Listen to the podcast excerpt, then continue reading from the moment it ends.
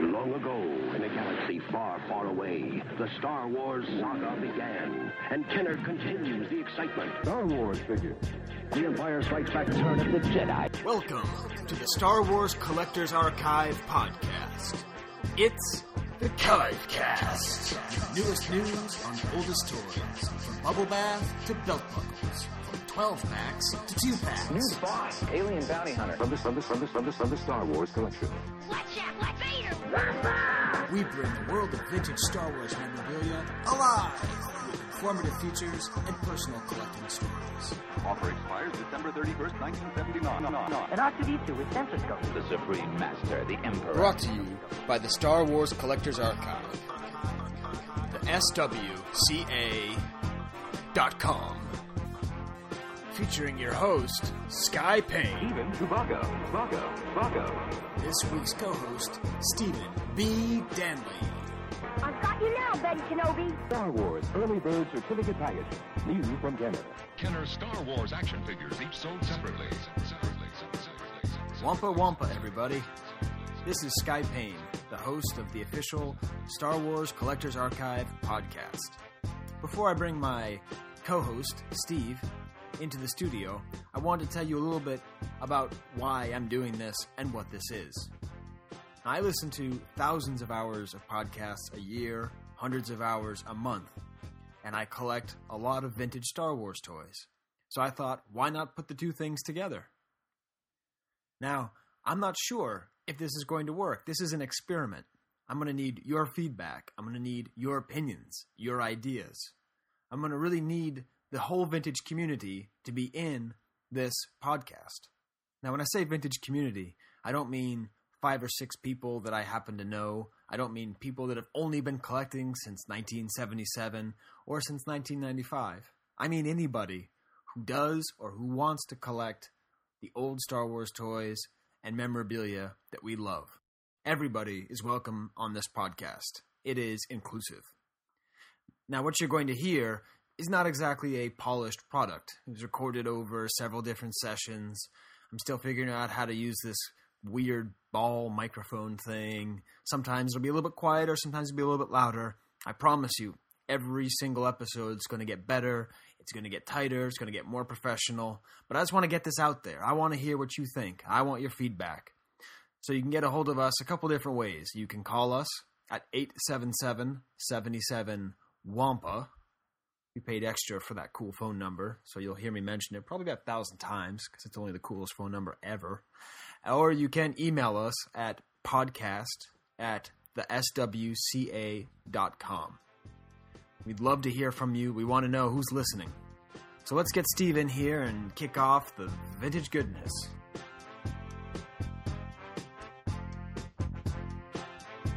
Wampa Wampa, everybody.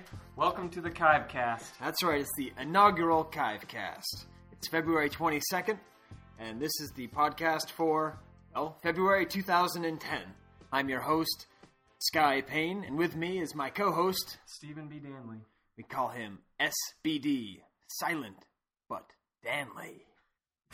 There you go. We're, excuse the clanking, we're drinking water from our 1983 Return of the Jedi Burger King cups. I actually had this one, the one with Jabba on it. Yeah, he's got the one with Jabba and Salacious, and it's got the Gamorrean guard, like, holding back Leia's arms, kind of like, you know.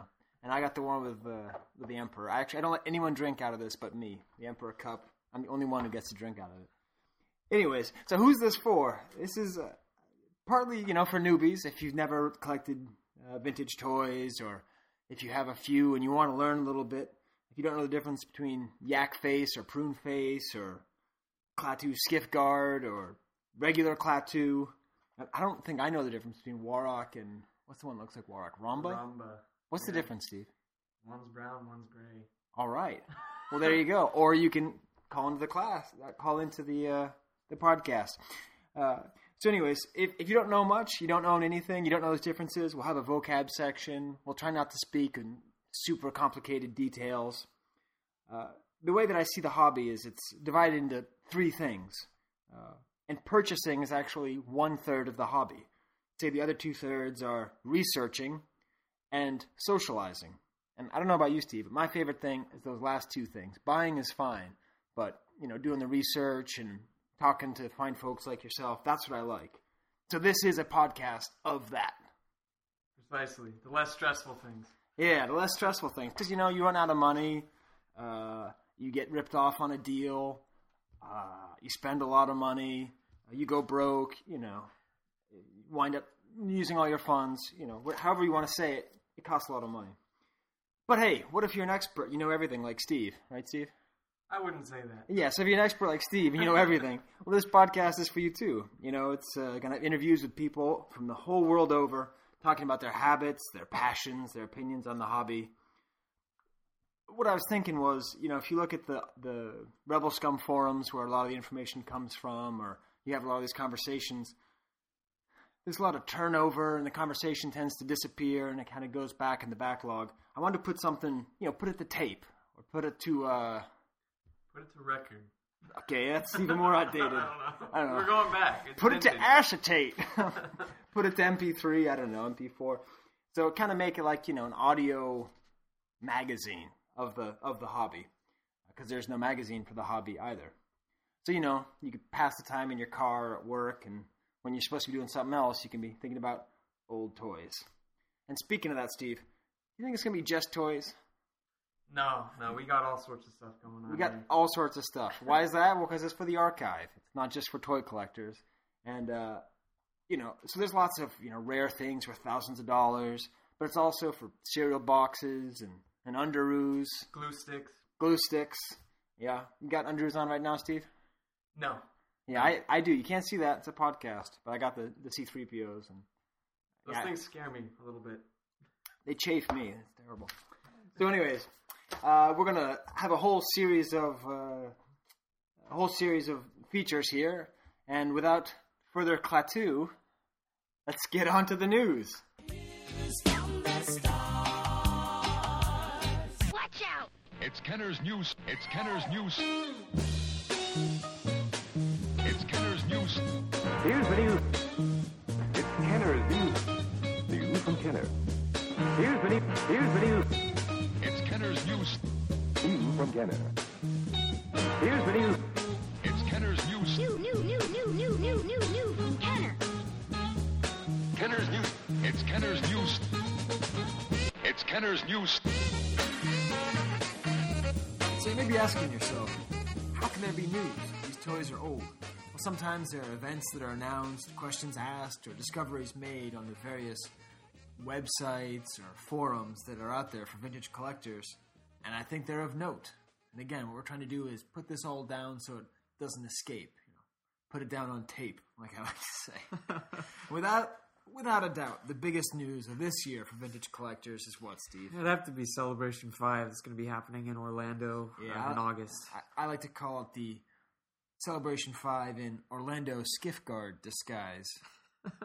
That's the nerdiest possible joke you could make about vintage things. You know, it's Orlando.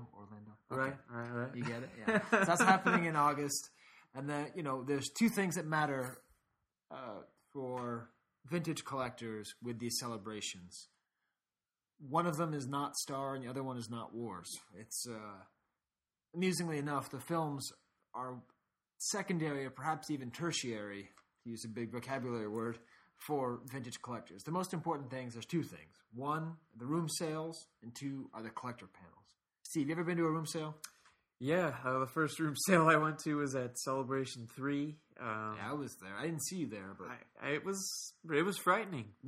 I think you were being silent but damnly right there. Yeah, I definitely I was a fly on the wall for that because I really had no idea what was going on. Yeah, and flies are pretty good works. Maybe it was stinky in there. So a lot of sweaty men. If you don't know what a room sale is, it's I believe they started at Celebration 2, although I guess there must have been one at Celebration 1. It's less talked about. But after the convention is over for the day, in general, the vintage collectors all congregate around one hotel.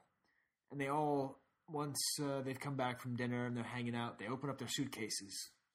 And then boom goes the dynamite. Magic everywhere. We're talking really rare, one-of-a-kind things pop up out of nowhere, weird prototypes. Lots of these private sales are done. And it's the most exciting thing because you don't know what's going to come out. At Celebration 2, which I stupidly decided not to go to, almost all of the existing proof cards that are now in circulation were taken out of one box by one man. And they were so like there's two guys. Anyways, but sounds like Raiders of the Lost Ark. Yeah, it's like Raiders of the Lost Ark. I mean, there's very few people you talk to that either A, wish they could have a time machine to go back and buy all of them, or B, wish they hadn't passed up on buying them all at the time because they're like $50. It was like, oh yeah, I don't think I can swing that one of a kind proof. He wants $100 for it. Oh. Anyways, just crazy. It really sounds like myth. Yeah, it is myth. It's just myth. That's the other reason, we have this podcast. It's a great hobby, and there's all these myths. Nice to spread them around. And then there's Celebration 3, and that's where I was. That's where I'm a Chewbacca collector, as I may mention from time to time. www.chewseum.com, the Chewbacca Museum. May mention it from time to time. But that was the only thing I ever collected. And then at Celebration 3, my roommates kind of pushed me to the dark side to expand and go into things that weren't my focus. So I bought my first step down the dark side was quite fittingly the Emperor with a free Anakin offer. So that's my own personal story. And then Celebration 4, things went even crazier. That was in LA. What made those so crazy, Steve? Well, the whole clampdown on room sales. Yeah, I mean, the man does not like the room sale because what you got is a whole bunch of, as I mentioned before, sweaty middle-aged dudes standing around a bed, drinking beer, and trying to make a deal, which doesn't sound great unless you're one of those sweaty middle-aged men, in which case it is awesome. Agreed. Yeah, much like a collector's meeting. It's not great unless you're one of the sweaty middle-aged men. So they broke it down, and then we just all moved down to the bar at the hotel, and that was a truly amazing moment. And that came to be known as the cantina sales. Cantina at the bar, and it was Star Wars kind of cantina. Yeah, it was fun. It worked. There's a well-known collector who, due to personal and pornographic reasons, had dropped out of the hobby. He showed up to sell the remainder of his collection, or at least the majority of the remainder of his collection there. I mean, you saw he had blueprints for the Sandcrawler out there. Just crazy stuff. Proofs, and I mean, He had a bunch of Tri-Logo figures too, didn't he? Yeah, he did. He had a whole Death Squad Commander focus, which we'll make fun of later. Not the focus, but the figure. Just a truly amazing and exciting moment. Again, another moment of myth. You were all there when that happened. So, the feeding frenzy. Yeah, that's the way to call it. Because man, everyone was just circling around and elbowing. I got a low gray Meccano off him for like $50, and I was pretty psyched. I know the difference between low gray and wicket, so I think I get I get points there. But so if you are at Celebration 5, make sure you make it there. Because it's awesome. And make yourself known. Introduce yourself. Yeah, yeah. Don't be more Danley, less silent. Yeah, I guess is to say. And then the other thing is the collector panels. And we're going to talk about this more in later podcasts when the collector panels are announced. But it's just really exciting. It's a great way to get information about the hobby. Hopefully, maybe we can even broadcast from them. Yeah, that'd be nice. If you're in charge of that and listening and want to help out the podcast, that'd be awesome. Because I know we'd love to hear it. I think Tommy Garvey, the resident... He's the archivist. Yeah, the archivist of the archive. I think he has a lot of the old ones. Maybe we could even release those. Man, that'd be awesome. Okay, well, enough thinking to myself. So that's happening in August. And... the other interesting vintage thing of note is also happening in August. You know what that is, Steve? That would be what I've heard as the Hasbro Vintage line. That's right. The Hasbro Vintage line coming out just in time for Celebration 4. They did this a few years ago. Hasbro apparently went out and interviewed everybody saying, what would get you to buy a Star Wars figure, middle-aged man? And middle-aged man wrote back saying, well, if it looked like the figures I wanted to buy, I would buy them. And what does everybody want, Steve? They want vintage-style figures. Everybody wants the big picture. They want the black. They want the racetrack. I mean, they perfected it in the 70s, so I don't see how putting a big half-red glowish Darth Vader head improves on that. Or a half pound of plastic. Right, exactly. Yeah. I mean, all of it. It's just, you just need the bubble and the picture. And that's what makes a great figure. So at Toy Fair, New York, last month, and someday I'll tell the story about the time I got to go to Toy Fair. I had a friend in New York whose dad worked at a toy store. It was before I collected. It was awesome. Yeah. Anyways, neither here nor there. But at Toy Fair, they had 11 of these, and they were all Empire cards. But the interesting thing is they're going to go full spectrum with the vintage style. So they're going to have vintage style Darth Maul and Shmi Skywalker, which is very exciting for me personally. We're hopefully going to be interviewing Matthias at some point soon. Shmi Skywalker, I believe, is played by a Swede. I think she is. She is. Sounds right. Yeah. Look at us. All right. I don't know if Shmi's really on there, but the point is you're going to get different characters. I'd love to see Dexter Jetster in vintage style. That'd be good. And maybe that two-headed announcer thing. Oh, man. That'd be rough. Anyways, another thing that they're doing too, Steve, you were telling me about this earlier. Toys R Us is doing what? As far as I understood it, they're going to be... first of all, they're releasing a new giant AT-AT walker, AT-AT walker. Which I call AT-AT. Okay. Now you can voice in on this. Yeah. Everyone knows the proper pronunciation is AT-AT. Except for everyone I've ever talked to disagrees with me. But that's a good debate. What do you think? 877-77 Wampa. Anyways, so what are they doing with this giant AT-AT? From what I understood, Toys R Us is going to be having a special packaged version that recreates the vintage style packaging. Now, I'm not sure if they're going to be doing a new photo with the new toys, which I think would be awesome. That'd be the coolest job in the world, would be to recreate vintage, scenes with their new figures that they're trying to market. Sit there with all the cotton balls trying to recreate the snow. And so that'd be great if they recreated it with the new... Tauntaun, new FX7. Yeah.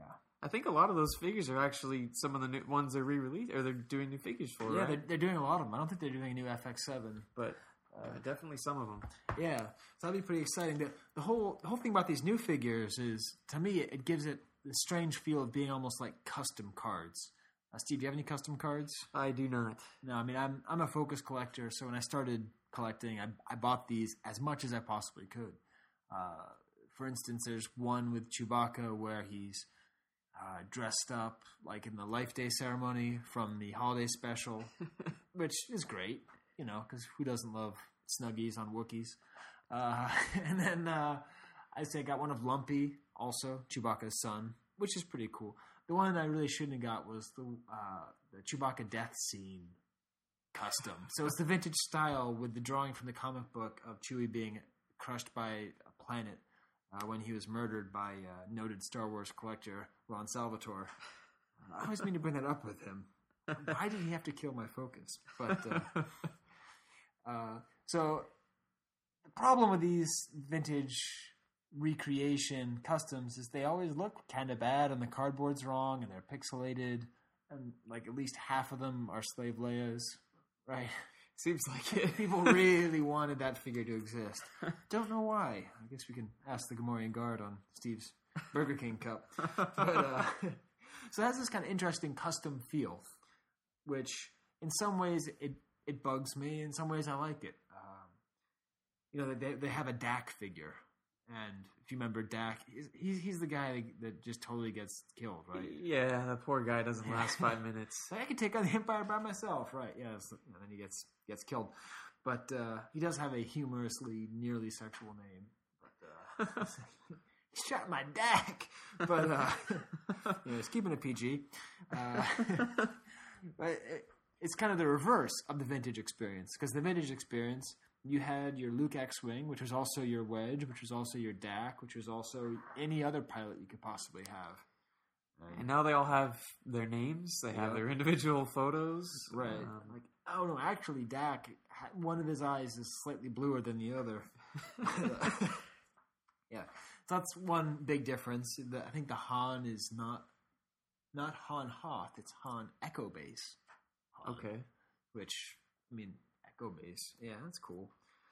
But my main beef, from a vintage perspective, trying to be like Men on Film, which you remember that? Living Color, y'all out there? Yeah, okay. So from a vintage perspective, the thing that bugs me the most is how they fix the colors. They fix things. They make the image look nicer. Like, have you seen the Vader? Right, the Vader, he now has the film-correct red lightsaber. A red lightsaber. You don't have a vintage Darth Vader with a red lightsaber. Everyone knows it's the funky purple, you know? And it's all right. It's just... They have to fix it, and they use computers, and it's not airbrush like it used to be back in the good old days. But I don't know. That aspect bugs me. They did this a couple years ago with they had a Chewbacca, so I bought that. And it was very successful, I believe. It was a good line. People liked it. But they put them in these clamshells, and the clamshells apparently cost about $4 to make because they cost about $4 more than regular figures. So you could get them, but at a premium. At a premium, these new figures aren't. I mean, see, they're going to be hanging on the pegs, just like they were, just like they were. I mean, that's. You know, I was listening to the Forcecast, and they were saying, you know, is this going to get the vintage community to buy modern figures? And I think it will. I mean, because having the blister pack, having the pack, the clamshell, it distances it so much. But if you go in and you're shopping around with your kid and you hate modern figures and all that stuff, and you see the big picture and it's hanging on the peg, that's mortal. That's awesome. Yeah, I'm totally for this plan. But you totally for it, Steve? Yeah, I would say if there's any way to get vintage collectors interested in the modern line, this would have to be it. I mean, I don't really know what else would. So, well, what they could do, I don't know if they're going to do this, but they could put like offers on the new figures that echo the old offers that used to exist on vintage figures. That's right. Do you think they could do that, Steve? Apparently they are. They are doing that. That's right. Yeah, they're going to have the free Boba Fett offer. So this is actually for the vintage community. It creates kind of a weird dissonance because they're all on Empire figures, right? Right. But you have an offer from the Star Wars era. Right. So it's an offer from the Star Wars line, which, you know, allow me to put my glasses further up on the bridge of my nose and fix my pocket protector, but come on. You can't have a Star Wars offer on an Empire card. But anyways, I like it because they're trying. And the offer isn't exactly the same, but it's similar. Right. And it's got the same starburst. It's got basically the same colors. They have the free Boba Fett on the Boba Fett card, which... That's the kind of thing, as a collector, you would just lose your mind if you actually saw that. So it's weird they're creating that on purpose. Yeah, intentionally. It's intentionally insane. But still, it's exciting because, you know, we were talking about this before, Steve, that you were saying, you know, what about vintage collectors who have kids? Right. I think specifically this rocket-firing Boba Fett they're going to be letting you mail in for is a perfect way for vintage collectors with kids now growing up to kind of get to experience something that they never did when they were that age. Even though it's not quite the same, but I think it's a good gesture. Yeah, I mean, I got two kids. You know, my daughter loves Leia. My son loves everything. So, you know, we'll buy the figures. We'll cut out the proof of purchase. We'll send it in. We'll wait for – is it coming in a white mailer box? I believe it is. Coming in a white mailer box. It's a beautiful thing. Yeah. I was a little bit too young to remember the Fett, but I definitely remember the Anakin offer, and I mean that's just so exciting, just waiting for that toy to come, and it's a vintage figure, right, Steve? Well, as far as I know, it's like a vintage, it's like the vintage sculpt, but it has a different rocket. I don't think they could actually produce the rocket they were thinking of back then, but apparently it does fire, so that's a step in the right direction, I guess. Yeah, they. I think it's they're going with the L slot variation. I'm not too big on rocket firing Fets. I'd prefer to spend my money in other ways, so to speak. But it's not the exact same thing. If you don't know the story, it's well known. Some Battlestar Galactica toy made some kid choke, and so everyone's fun was ruined forever. Right. Blame it on that. Blame it on you can't. Nothing else can be blamed for it. Right. Just it's all Battlestar Galactica's fault because Battlestar Galactica is always at the root of all Star Wars fans' problems. They were talking about Tweaky. Tweaky is from Battlestar Galactica, yes? I think. I honestly don't know. He's the little dog. What's that? What was that? It was like a robot dog. Oh. You know, robot dog? Sort of. It was like meaty. Or is that someone? Or is it, that might be two different people. Anyways, if you are a science fiction fan and you hate me now, that's fine. You can send an email, podcast@swca.com, or call 877-77-LAMPA and say everybody knows that the dog that goes meaty was from Buck Rogers, right? Okay. Anyways, moving on. So because of that, now kids can't choke on toys. But fortunately, Hasbro is saying, well, you can still try to have kids choke on Boba Fett. You can relive the ritual. Right. But it's part of the reason I loved the Boba Fett toy when I was younger is I didn't have any weapons for two reasons when I was growing up. My parents would throw away all the guns. And if they didn't throw away all the guns, I was the youngest of four boys, so my brothers would lose all the guns. So none of my figures had any weapons except for Boba Fett. He had the arm, little wrist missile thing on the top, and then he had the rocket. And you couldn't take it out, which is perfectly fine for me because my brothers couldn't lose it. So, you know, I like this idea that you can still have, you know, the original rocket. You can keep it in there, in the old style, or you can have this new rocket, which is, you know, the kind of new, easy to shoot. My only problem with this figure is there's no way my children are going to choke on it. And that's I want there to be that danger, that risk. But just as an aside, you know, my son loves Boba Fett, and he plays with the modern one and the vintage one. And the modern one, you know, it's got this. He's like trying to blast his way out of the Sarlacc pit, Steve. You know that he survived. So, yeah. He made it out. Did he? Yeah. Which, I mean, this is an aside. If you look at it, I mean, he's a really terrible bounty hunter. He doesn't do it. The whole Fets, they're terrible. They're like in the second movie, they like hire someone else to go do something else, and that person, the only person they succeed in killing is the person they paid to do it. Anyways. But anyways, apparently Boba Fett jumps out, and they made a figure of this. And my son likes it because, you know, it's got fire on it, and he's in a cool pose. But the thing broke completely in half. Like you took a lightsaber and cut his waist in half. And so now that's the waisty Boba Fett. And then the Boba Fett he uses day to day is the vintage one, 1979. Could probably survive a couple of M80 blasts. That's right, and that's what, you know. It used to say on the Kenner packaging LP, as in long playing. It was a long playing toy. Long after, you know, you got your newfangled rocket firing whatever, and your ropes that connect and articulation, all the things you kids like these days. The vintage still endures. So that's about it for the news right now. It's nice, though, because, you know, vintage is relevant right now. And that's awesome. I like the idea that Hasbro's finally giving up, and they're saying, we can't do better than Kenner. It's Kenner's news. Another form of news are new pictures from amazing collections that come up. In the vintage hobby, we call them limelights. It's where someone puts out a collection, puts out their collection in a certain state. Usually it's not finished, but it's quite impressive. And there's a recent trend that's come about, and that trend is called... Oh, this guy right here likes to call them stair lights. Yeah. It's appropriate. I like to say that's what we call them, but I called them that in one post, and I hoped everyone would go, hey, Sky, that's awesome, stair lights. I'm going to do that forever. But, you know... Hey, the cantina sale stuff. Yeah, it did. That did. That was my idea. Not that I want to take credit for it, but I just did. So anyway, stair lights. And they're limelights which take place on stairs.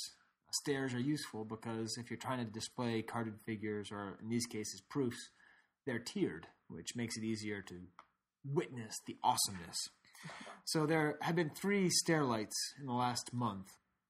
The first of these stair lights came up about a month ago. It came from Grant out of Scotland, and he put together a run that's just insane. It's of the first 12 figures to come out a 12 back proof. So he has all 12 of the 12 backs. I've known people that have been putting this run together for years, got halfway through. I guess they must have sold him off to Grant, because I don't know how you put all 12 of those together. He also has some extra ones on there that aren't 12 backs, but I think the 12 backs pretty much speak for themselves. The second one of those stair lights was mine. I put together a Chewbacca stair light, and in honor of Grant's really quite innovative means of showing off his collection, I did the same thing for my Chewbacca collection. I finally managed to purchase a large number of proofs from the preeminent Chewbacca collector in the world. And the third one was... from a guy named Don. He had just an incredible set of Tusken Raider Sand People proofs. Much like Skies, it was an original 12 character, which he's basically represented from the whole vintage line, from Star Wars all the way through. Oh, well, not almost. He needs. I know. I think he's still looking for Power of the Force pieces, but right, yeah. But essentially, I mean, he's really covered a whole lot there. Yeah, it's an amazing run. He's got chromolins and common proofs. I think he's got some production like. I think he's got some. He has the 20 back mock up right. Also. Yeah, he just. It's an amazing run, and that really proves the utility of the stair light. As you can tell, he can hardly fit everything, even on like 6 steps. I mean, yeah. He must have been standing on a crane or something to get a picture of all those items. And yeah, hopefully there'll be more. Hopefully, Silent But Deadly here will be coming out with a B-wing stair light. Steve, I need to find some stairs. Yeah, well, you can come over here to the studios, and take some pictures of your awesome B-wing collection, B-wing pilot collection. But yeah, that's our first comment. And again, go check out the show notes. Check out the link to the posts at Rebel Scum, and also check out the pictures, which we by now will have gotten the permission to host here on the archive, I hope. And that's part of the reason why I wanted to do this podcast in the first place, is just to give the idea, there are these great collections, and I remember there was a Yoda collection, a Yoda Limelight. I don't know if you ever saw it, Steve. I don't even know the name of the guy who had it. I'm sure there's all these old-timers going, oh, that was blah, blah, blah. Anyways, and this picture just haunted me. I have it somewhere on my desktop, and it's just this crazy, crazy run. He had original photo art and chromolins and all these one-of-a-kind proofs. Wow. And it wasn't on stairs. It was actually on the floor. And this is for the original Yoda? Yeah. It was just an amazing run. And, I saved the picture, but I don't know where else to find that. I don't know where else to go back. And I wish there was, a recording of somebody 6 years ago talking about that run. So hopefully that'll be me or someone in the future, and Silent But Deadly. So there you go. I do say there you go too much, don't I? And Well, if you think that, call into the number 877-77-WAMPA, because we really do care. The final portion of our news section, I'm going to move around the papers like I'm a real newscaster. Listen. Tonight, clinging to life. Okay.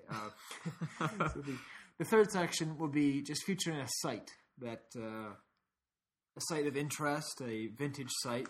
And the one, I don't know if you've seen it yet, Steve. Have you seen it? I don't know if I sent you the show notes yet. Jason's new site? I have not. I'm definitely interested. Yeah, this just popped up. I think it just started in January. And Jason is a Virginia area Jawa collector. Wow, try saying that 5 times fast. Virginia area Jawa collector. Virginia Jawa. Anyways, and he started a blog. And it's http:// madbrowns, MADBROWNZ, or Z, if you say it wrong, .blogspot.com. And it's a blog featuring his Jawa collection. And you've seen pictures of his collection before. Yes, just incredible. Again, it's a very nice Tatooine-related 12-back through Power of the Force run. And actually, I just noticed this. You ever notice that the Jawa and the Tusken Raider, the sky is pink? Yeah, very... very odd. So you have noticed this before. Yeah, you've noticed the sky is pink. See, these are the things that Hasbro is not going to get right with their computers and their Adobe Photoshops and all that stuff. Color correction. Yeah, color correction. Kenner understood that the sky in Tatooine was mysteriously pink. And something's lost. Returning to Jason's site, madbrowns.blogspot.com, it just shows his collection. And what I like that he's done is, you know, I have my own site, chooseam.com, and my brother built the framework and did most of the groundwork in the beginning, and now I'm starting to take over. And it takes so much work to have a site like that. You know, I think of, you know, a much the one of the best examples of that is Bill's Vader site, SithToys.com, and it takes a lot of effort. But with the blog function, and that's what we're going to have for this the Kivecast. The blog function makes it easy to update. You know, you can just go in every once in a while and put on a new item whenever you feel like it. So since January, Jason's been very quietly putting up pictures of his collection and showing pictures and giving explanations. And I think this could be the way of the future. You know, to have these sites much easier for maintenance. Maybe Steve's going to have a B-Wing pilot blog? Maybe someday. You can call it the Blog-Wing Pilot? I don't know. If you have a better idea for the name of Steve's B-Wing Pilot blog, please call 877-77-WAMPA. I'm all ears. Yes. Although, ironically, the B-Wing Pilot does not have ears, does he? No, I think he's deaf. I listen for him. Yes, he's got... You listen for him. Raving's a lunatic. It's great. That's it. So I just wanted to give a little bit of publicity for that site.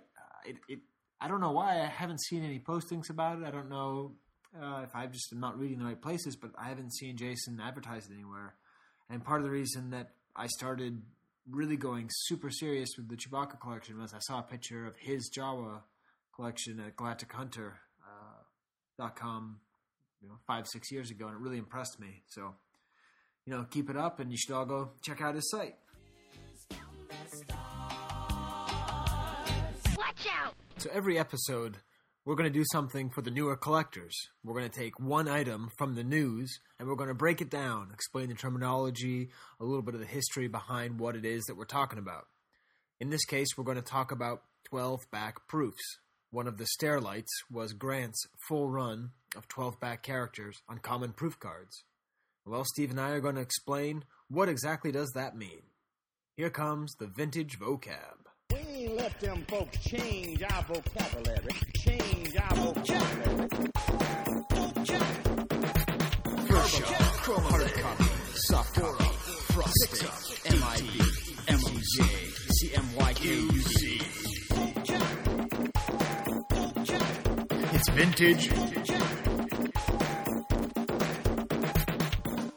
So we're going to use this vocabulary section to help explain why this picture of Grant's collection is so... insane. Thank you, Simon Padamling. All right, so the first thing is they're all considered to be 12-back proofs. So the first part of that is 12-back. Steve, you want to explain a little bit what a 12-back is? Sure. 12-back, you can be considered what I like Sky likes to call the rookie card of the Star Wars era. They were the first card backs for the first 12 figures that Kenner released in 1978. Yeah, 1 year after the movie, because they didn't have their acting gear. They didn't think they'd need toys, and, well, they needed, turns out, several 100 million of them. So when they say 12-back, just look on the back of the card, and you'll see drawings of 12 figures. They go from 12 up to 20, 21, finally ending with... 92. 92. Collect all 92. Although most of those N1s are lame. Well, Steve collects them all, so... yeah. So anyway, so the 12-back proofs. So then these are proofs of the rookie cards of all Star Wars figures. So then what exactly is a proof? Steve, you want to start with that one too? The way I think about proofs and all print pre-production material is one man's trash is another man's treasure. These were an early printing of the card backs, created for various purposes. One thing being just to make sure that the printing presses were printing right. No screw-ups, major screw-ups anyway.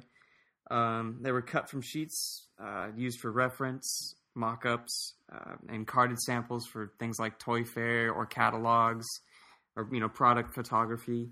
and they were never meant to be, produced in mass numbers as in this form, because they're not exactly cut like a normal cardback.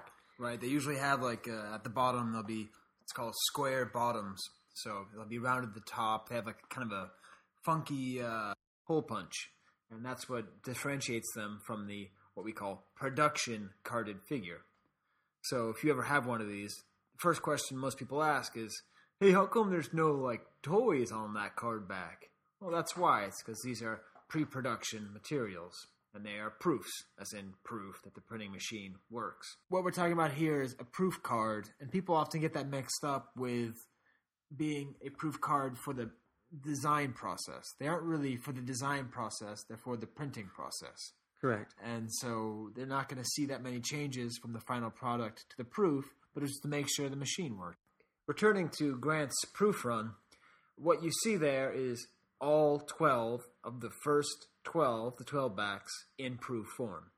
And this is absolutely unheard of. There's estimated 6 to 8 existing proofs for the 12 backs. So you imagine the odds of getting all 12 of those together on one strangely shag-carpeted stairway somewhere in Scotland. And I think you get an idea of why this is so insane. So insane. All right, up next is going to be our market report. We're talking money, cash, toys.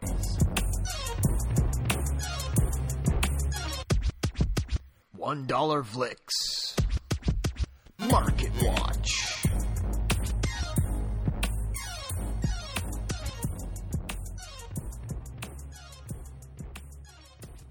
All right, so the section is the Market Watch.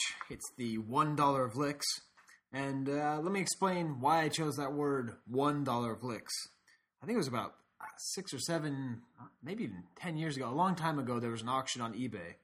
And in this auction, there was this really rad Barney Rubble with a guitar. It was some kind of seaweed or something. There was all kinds of crazy things. And in the back, there was this little weird purple guy with some kind of space acne. And that was Vlix. And Vlix, if you don't know, is one of the holy grails of Star Wars collectibles. It was only released in Brazil with the glass leet.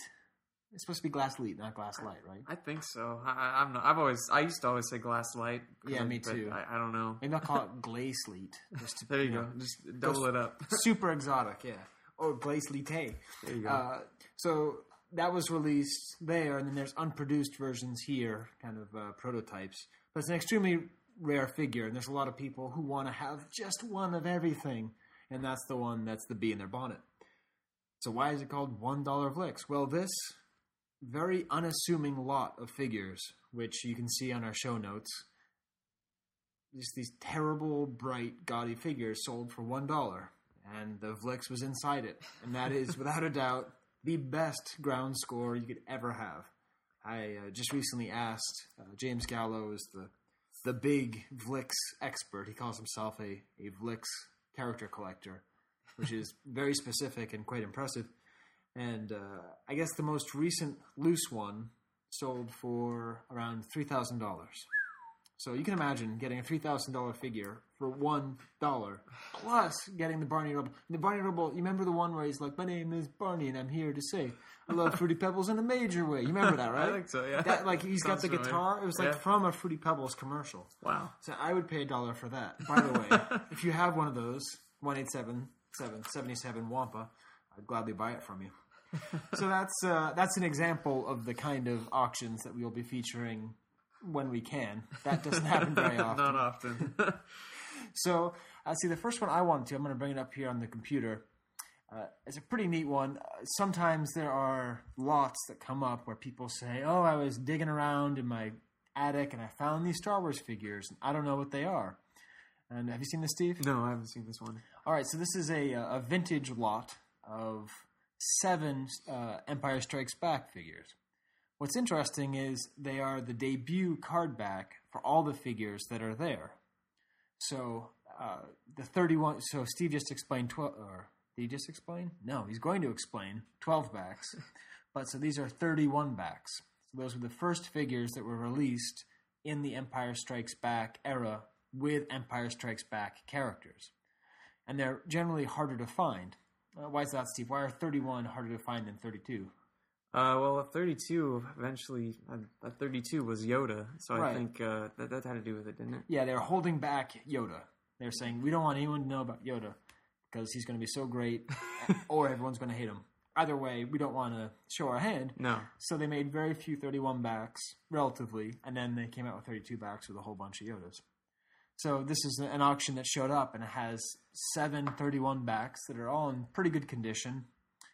And you got the Hoth Stormtrooper, Luke Bespin with the alternate photo of him walking, Han Hoth, Rebel Soldier or Commander. I think it's Rebel Soldier. Yeah. Yeah, Rebel Soldier. And I really should know the difference between those guys. It's like Warwick and Timbo, whatever his name is. I'm just kidding. Lando, not really. And Lando and then Leia with Bespin. And that sold for $760, which I would say is a really good deal. Because you can usually sell those the Luke Bespin, the alternate picture, fairly easily. And then the rest of them are debut cards, and some people like the debut cards. These aren't the hardest ones to find. The hardest ones to find are Bosk and IG-88.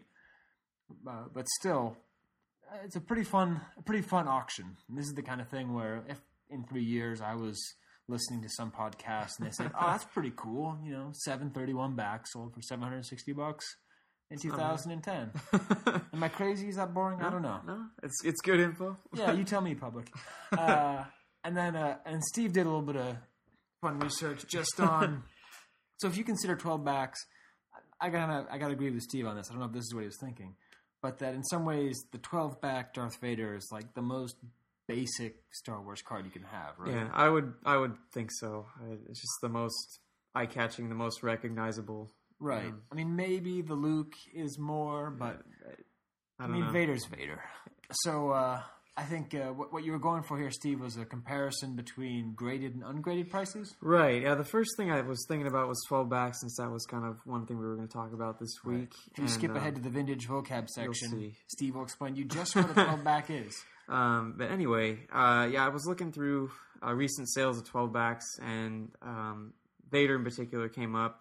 And I don't really collect graded figures, but I noticed it's just kind of crazy how much more a graded figure of the same exact figure it can increase the price. Right. So let's see. We got one here. They graded a C7 that went for $255. That seemed like a good price to me for a 12-back Vader. There's not any major mistakes. I mean, a little bit of wrinkling, a little bit of sticker tear. The edges are a little bit soft. Not too bad. One in nicer condition went for $325. Again, not mint, but certainly presentable condition. And then, Steve, what did the graded one go for? So we have an AFA. Oops. Let's see, where's that guy? AFA 85. Okay. AFA 85 Vader that went for $1,499. $1,499. Oh, not $14.99. No. Yeah. Yeah. Oh, it actually sold for this too. I thought he was just asking. Yeah, no, this is the actual ending price, which I just had no idea that it would could fetch something like that. I don't really follow the AFA or graded stuff. I just it really was pretty shocking. Well, I think the CavCast is going to try to be somewhat neutral on the AFA section. I mean, I'm personally generally against purchasing AFA items. I generally don't like what they've done to the hobby, but not against it. I'm not against people who collect it. I think it's interesting. I certainly think it's worthy of discussion. That's what this podcast is for. So, hey, if it sold for this much, it'll sell for that much again. I don't doubt that. I don't think that this kind of value will fall through, because if there's one person who'd spend that much for a 12-back AFA 85, it'll probably be two people. So I don't know if it's a waste of money. It's just surprising, like you said. I mean, it's really... It's nice, yeah, but not that nice. Is all I like to say. But hey, to someone it is. And I think what happens is you get people who collect the grade. They really want straight AFA 85s across the board, and the argument against that is, oh, they're just collecting the sticker, and then the argument for it is, well, I like having certified grading and certified authenticity. So at some point that'll be the subject of our Debate D8 section. But Okay, I have a couple more puns in me. But yeah, I think that's a pretty good idea of a market watch. And I wonder, to me, it seems awfully low. $250 for a good condition Vader seems fairly low to me, doesn't it? Yeah, to me it seems low. So maybe the ungraded stuff is going down a bit with the economy, and the graded stuff is still holding its own, yeah. Still seems to be holding its own, which is good and bad. It's good if you're buying and terrible if you're selling. Tis a nugget from the archive. Tis a nugget. They're gorgeous. From the archive. Oh my God, they're gorgeous. So, what is a nugget from the archive? A couple months ago, I tried to start a new tradition on the Rebel Scum forums, and then I got, as I often do with my ideas, a little bit discouraged and just stopped doing it. I would go searching throughout the Star Wars Collectors Archive, the SWCA.com, and I would try and find something I didn't know existed or something I didn't know very much about, post it, and then start a conversation. Well, inevitably, Steve would say something, a couple other guys would say something, and then it would trail off into nothing. So, well, I want revenge. And revenge is the word, because we're going to be talking about a Revenge of the Jedi item today. It's the unproduced Revenge of the Jedi Master Collector 6-pack. Every word in that is just perfect. Yeah, it's just, I mean, let's look at it. Unproduced. Beauty. Any vintage collector, that's what they want to hear. Unproduced. That means it was made by hand. It means it was taped. It means it was never put into production. Revenge. Of course, the movie was never called Revenge of the Jedi. Gives it that extra appeal. Okay, of the Jedi. Cool. And then Master Collector. Steve, what would your reaction then? I don't know. I can't pick whether I like Master Collector or 6-pack better. Yeah, I think. Master Collector 6-pack. It's just, I mean, it shows a lot of foresight actually calling it Master Collector. I mean, I don't think kids really called themselves collectors back then. No, I wouldn't have thought so. But it is a 6-pack, and much like my abdomen and quantities of beer consumed in a usual room sale, it has 6 things. I'm joking about my abdomen, by the way, but not about the beer. And so it's got 6 figures. And unlike most multi-packs, it's not in a box with people's names written on the side, which it's a niche in the hobby. Steve, do you have any multi-packs? Actually, I don't. I used to have one, but it's gone. It doesn't do it for me because there's none that are comprised entirely of Chewbacca. But some people like it. But this is totally different. How is this different, Steve? Oh, this one, it's all about presentation. It's got the window box look to it, and where you see all the figures that you're getting. It has all in the bubbles? In their bubbles. You know, you're in bubbles. And it just has a really striking visual appeal that a mail away box, while that has its own exciting appeal, you're waiting to get your figures in the mail. This, you see it and it, right.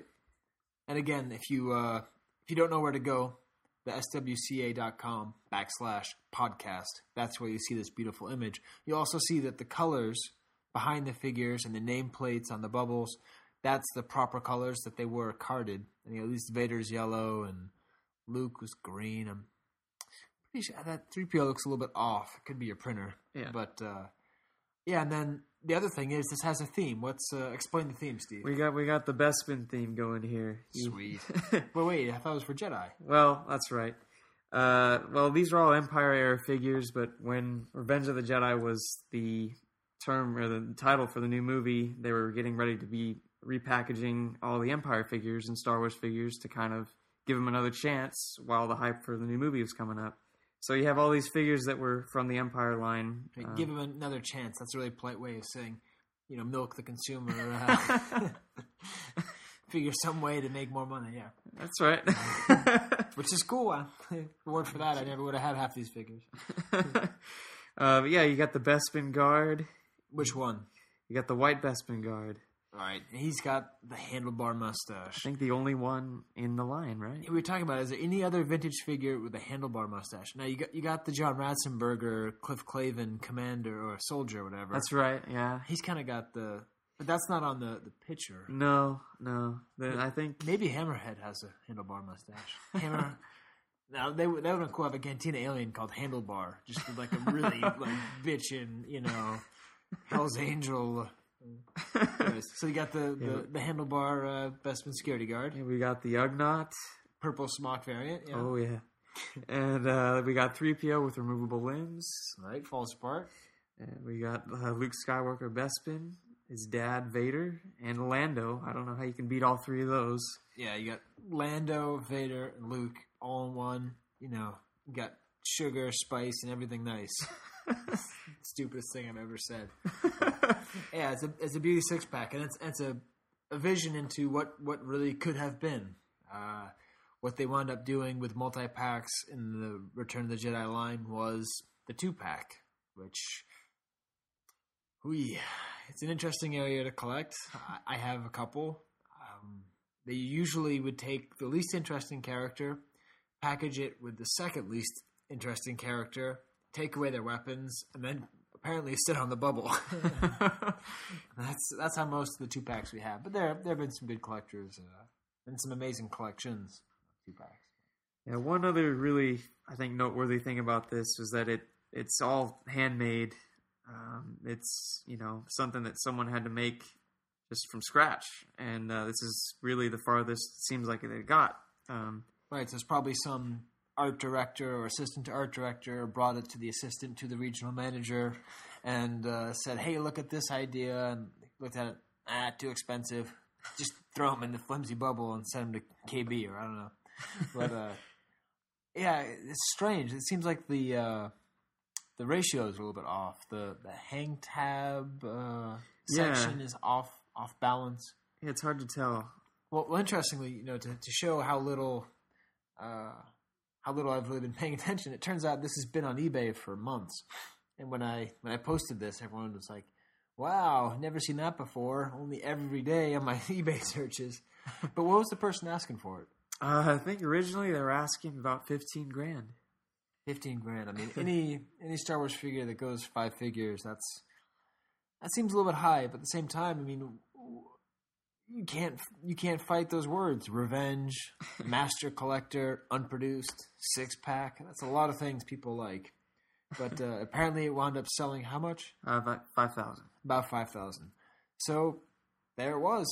It was out there, and I suppose the new owner could be listening. If you are, why don't you call in or send an email and let us know anything more you want to know about it. We'd love to hear from you. All right, that was our nugget from the archive. We'll be back next time with a new nugget. Oh my God, they're gorgeous! Joining us here in the Yak to My Face interview section is my co-host for the week, Stephen B. Dam. Yakety yak, yakety yak, please. Yakety yak, yakety yak, please. Yak, yak, yak to my face. Yakety yak. Don't talk back.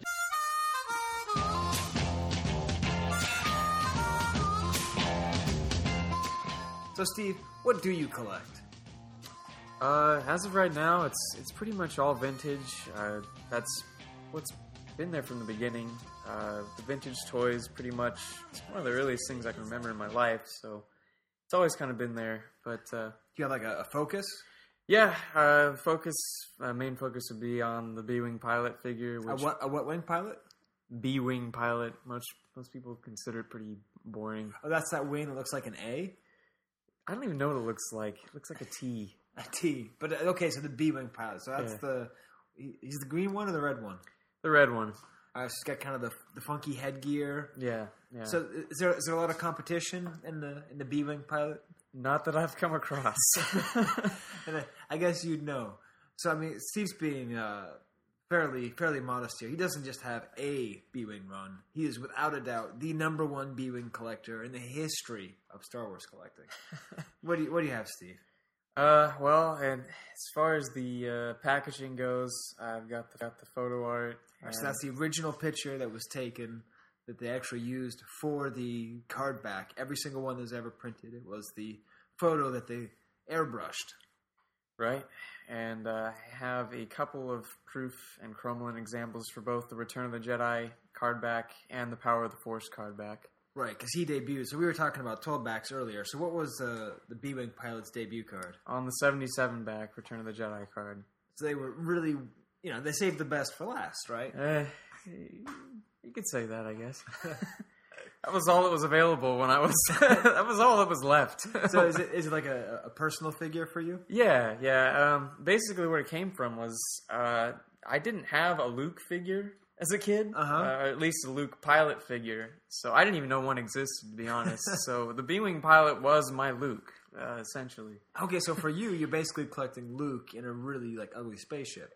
Yeah, but the thing was, I honestly didn't even know what a B-Wing was. I liked the pilot figure. It was just it was the only pilot figure I had, so... Yeah, because as an adult, we can look at the packaging and we know what it's called, but to you, it was just Luke in a cool headgear. Exactly, yeah. I think my mom got rid of the packaging pretty quick, so it was the figure first that I got attached to. Right, now you have all the packaging. Yeah. I mean, would you say that nostalgia plays... a really big role in your collecting, or a little bit, or how has that moved for you? Because that changes from collector to collector. Yeah, definitely. To start, it definitely was a nostalgia thing.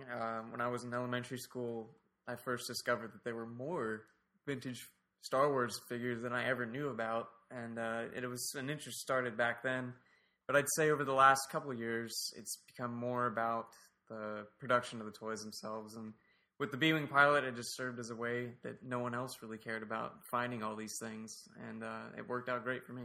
Yeah, I mean it's sort of like they call it the evolution of the collector. So you start, you have a memory, a little story with something or other, and then at the end you're sitting there scrambling after if you find an arm or something that was in the production process, it makes your entire year. Exactly. So. That's great. Do you collect anything else? Any other fascinating characters besides Luke in B-Wing pilot gear? Yeah, I have a couple of other figures that I was attached to, and all the figures that I had as a kid were the very end of the line, which is in bins at KB for $1 a piece. So that's why I hate those toys because I got three older brothers, so I'd always play with whatever was left of theirs, which is broken stormtroopers and C-3POs that turn green. Then sometimes I get my own figures, but they all scared me. It was all an Ugnaught and Bib Fortuna scared the pants off me. I still have my childhood Bib Fortuna, but I wouldn't collect Bib Fortuna if you paid me. So I think it's cool you have this happy memory of your childhood collecting. Yeah, it's funny. It's one of those weird things where they both kind of crossed, where the figures that I am attached to the most are also the ones that offer the most... affordable and available pre-production items. So. Right, yeah, because someday someone might show up and say, "I want to be the B-Wing guy," and it's that job is taken. But do you have any one item that's your favorite item? I would say the start with the photo art. When I had it framed finally, it really became my favorite piece. If I was gonna save one thing from the house, I would have to grab that. Right. We always think about what would we save the most, and most people say they'd save their childhood figure, but... Well, that too. I still have it. I'd let that burn. I think I'd take the photo art. It's funny you say that. Mine actually did burn already. My childhood B-Wing pilot was actually unearthed from my old backyard, sun-charred, so it doesn't really look red anymore. It's more of a dark brown. That's right. So you have kind of this other side focus, right? Your what do you call it? The Rejects Hall of Fame. Rejects Hall of Fame. So tell us about Rejects, because this is how I got to know who you were, was by finding out about the. I mean, not that the B-Wing pilot is a reject, but these guys are real rejects. Yeah. Basically, I had about 15 figures left over from my childhood, and they were all pretty mangled. And it happened to be that I was in a flea market one day, and I found this Ben Kenobi figure that looked like someone had created a whole new head for it. And it was actually really frightening. One of the most frightening things I've ever seen. Like he melted it, or... I think he had partially melted it and then chiseled in his own kind of form and then painted a clown kind of face on it. So anyway, that was the figure that's kind of I don't think I've ever seen it. You should put a picture in our show notes. I definitely will.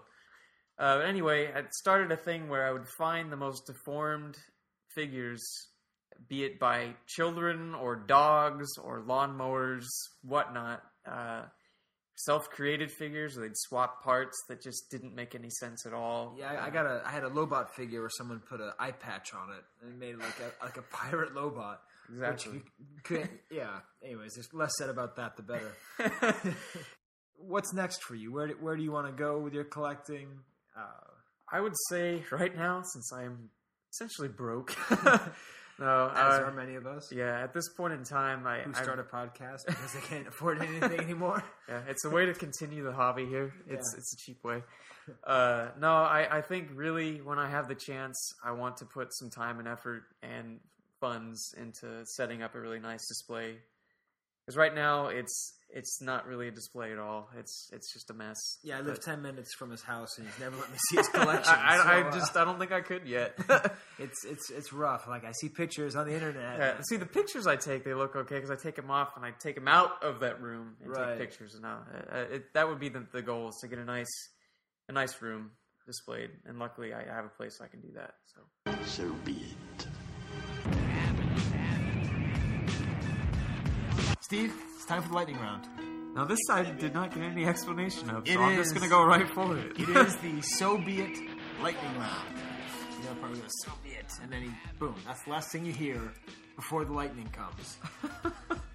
Steve, rank the Star Wars movies in order of preference. Are we talking about all of them? All six. Oh, boy. All right. Quickly.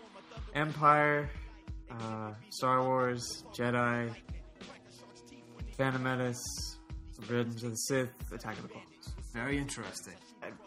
Yeah. Okay. That's what you're going with. I'm going with that. Yeah. Okay, so you're going 5, 4, 6, 1, 3, 2. Yeah.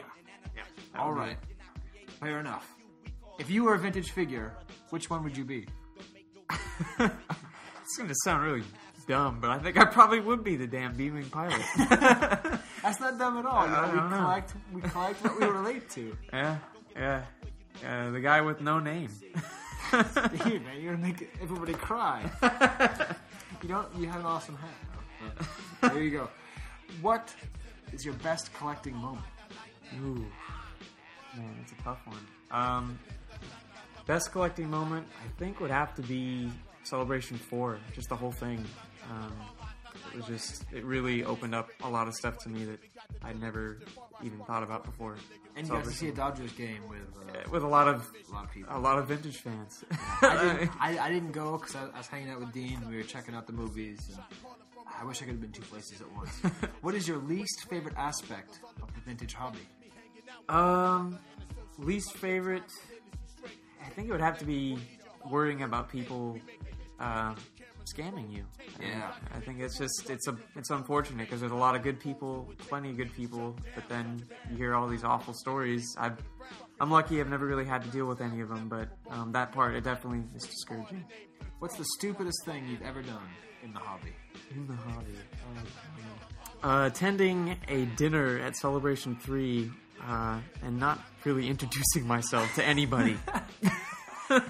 Which dinner was that? That was like one of the famous ones? I don't know if it was a famous one or not, but the thing I remember about it was it was the birth of that rebel soldier figure that everyone was so fond of.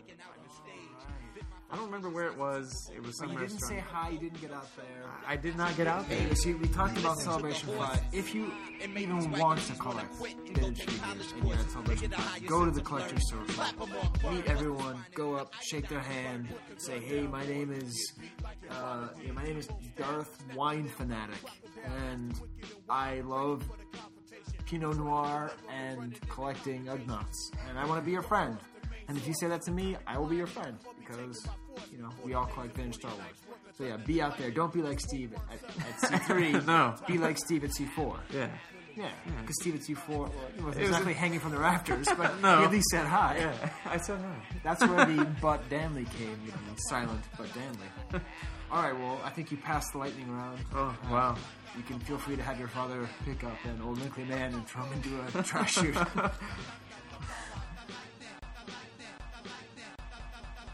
All right, so be it. Normally at this time we're going to have what's called the Vintage World Tour, where we interview somebody and ask them about questions from the country that they're from. But for this first one, it's running a little bit long. I'm trying to explain a little bit more of what it's about. So next podcast, we'll have an interview with Matthias from Sweden, all about everything that you can get from that wonderful country, which I guess by that time they'll probably have a big hockey game in the Olympics or something. What next thing, and again, for next week as well, we're going to have a section called Debate D8, which is our debate section. You like the pun, Steve? Very much. I think that may be my favorite one. Yeah, because it's. I was trying to think, how do you come up with a pun with debate? I'm like, wait a minute, D8. So hopefully Joe from, I guess he lives in Romania, but he's from England. Right. In England, but he's from Romania. Whatever it is, he has a really good collection of 8D8. So it's kind of a shout out to him because he's a cool cat. And also, debates are kind of conflict and fighting, and 8D8's the torture droid. Which I think the Vintage Line deserves credit for having a droid that tortures. Definitely. I mean, he scared the hell out of me. Yeah. And it's like, hey, what do kids want? I know. They might be out there, just torturing animals, but this gives us a chance not to become a serial killer. We'll just torture the gonk droid. Right? I mean, what if Jeffrey Dahmer had an 8D8? Do you think he would have used it? This is going to be our first debate. Okay, Steve. Oh, my goodness. All right. Would Jeffrey Dahmer have tortured his gonk droid? Easily. I think... Would that have satisfied his... It could have cut him off at an early age. I don't know. That's what I'm saying. Not that I'm saying that anyone who collects 8D8's, a serial killer. But, anyways. So that's going to be our debate. It's not going to be about whether or not Jeffrey Dahmer tortured gonk droids. Which, I don't know why that's really amusing me. But, so if you have any thoughts, the topic is going to be AFA... uncirculated grading. Steve? I never really understood this. We'll save it for the debate there, Hotshot. Yeah, we'll do that. Save it for the debate. Because whatever you feel, if you think AFAU grading is excellent, call in. And really call in, because probably most people won't think so. And if you think it's terrible, give us your reasons, You don't have to be respectful. You can be angry. You can be mean. You can be a jerk. That's be however you want. And what we'll do is we'll put a lot of the opposing viewpoints together. Maybe we'll even try and Skype call some U-grade collectors because they're out there. We want to hear from everybody. And it's a great debate. Whatever you want to say about AFA, it creates discussion. That's for sure.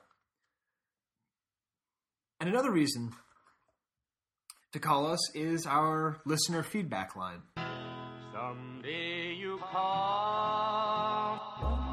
87777. Here at the Kivecast, we really do care. Give us a call at 1-877-77-WAMPA or email us at podcast@theswca.com. That number again is 87777.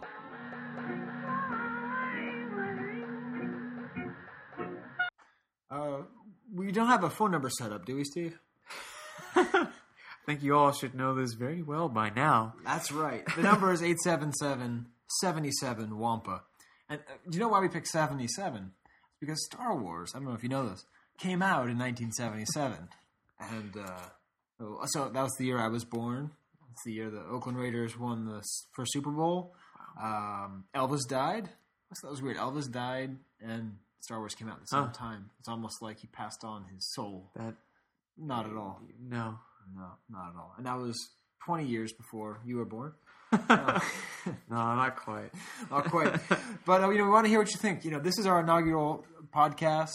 Want to know, hey, Sky, sound quality dipped too much from thing to thing, because that's probably very true. We like the images. We like the idea. More about auctions, less about auctions. What else could they ask, Steve? Tell Steve to go home. Oh, Steve. Everyone, they're going to want more Silent But Damn. You're going to be walking around C5. People are going to be asking for your autograph. I don't know about that. Thanks for being my co-host. Yeah, thank you for having me. All right, well, Wampa Wampa, everybody. I think we'll treat that like, you know, like Aloha or something. Yeah, that works. You know, it's sort of, you know, Wampa Wampa in, Wampa Wampa out. For those of you that don't know, that was probably the best of all the vintage commercials. It was just this kid going, Wampa! Wampa! Over and over again. So anyways, Wampa Wampa, everybody, and hope to see you next week. Adios. Star Wars figures. R2-D2. Chewbacca, Luke, and Princess Leia. They're the Star Wars Early Bird set of figures. These action figures are not yet available, but this Star Wars Early Bird certificate package is in stores with its colorful Star Wars picture display stand and certificates that send in together. This podcast is not endorsed by Lucasfilm Limited, Hasbro Toys, or 20th Century Fox, and is intended for entertainment and information purposes only. The official Star Wars site can be found at www.starwars.com.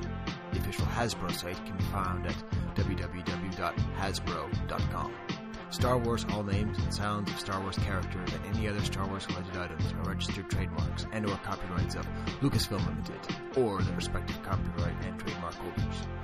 All original content of this podcast is the intellectual property of the Star Wars Collectors Archive, unless otherwise indicated.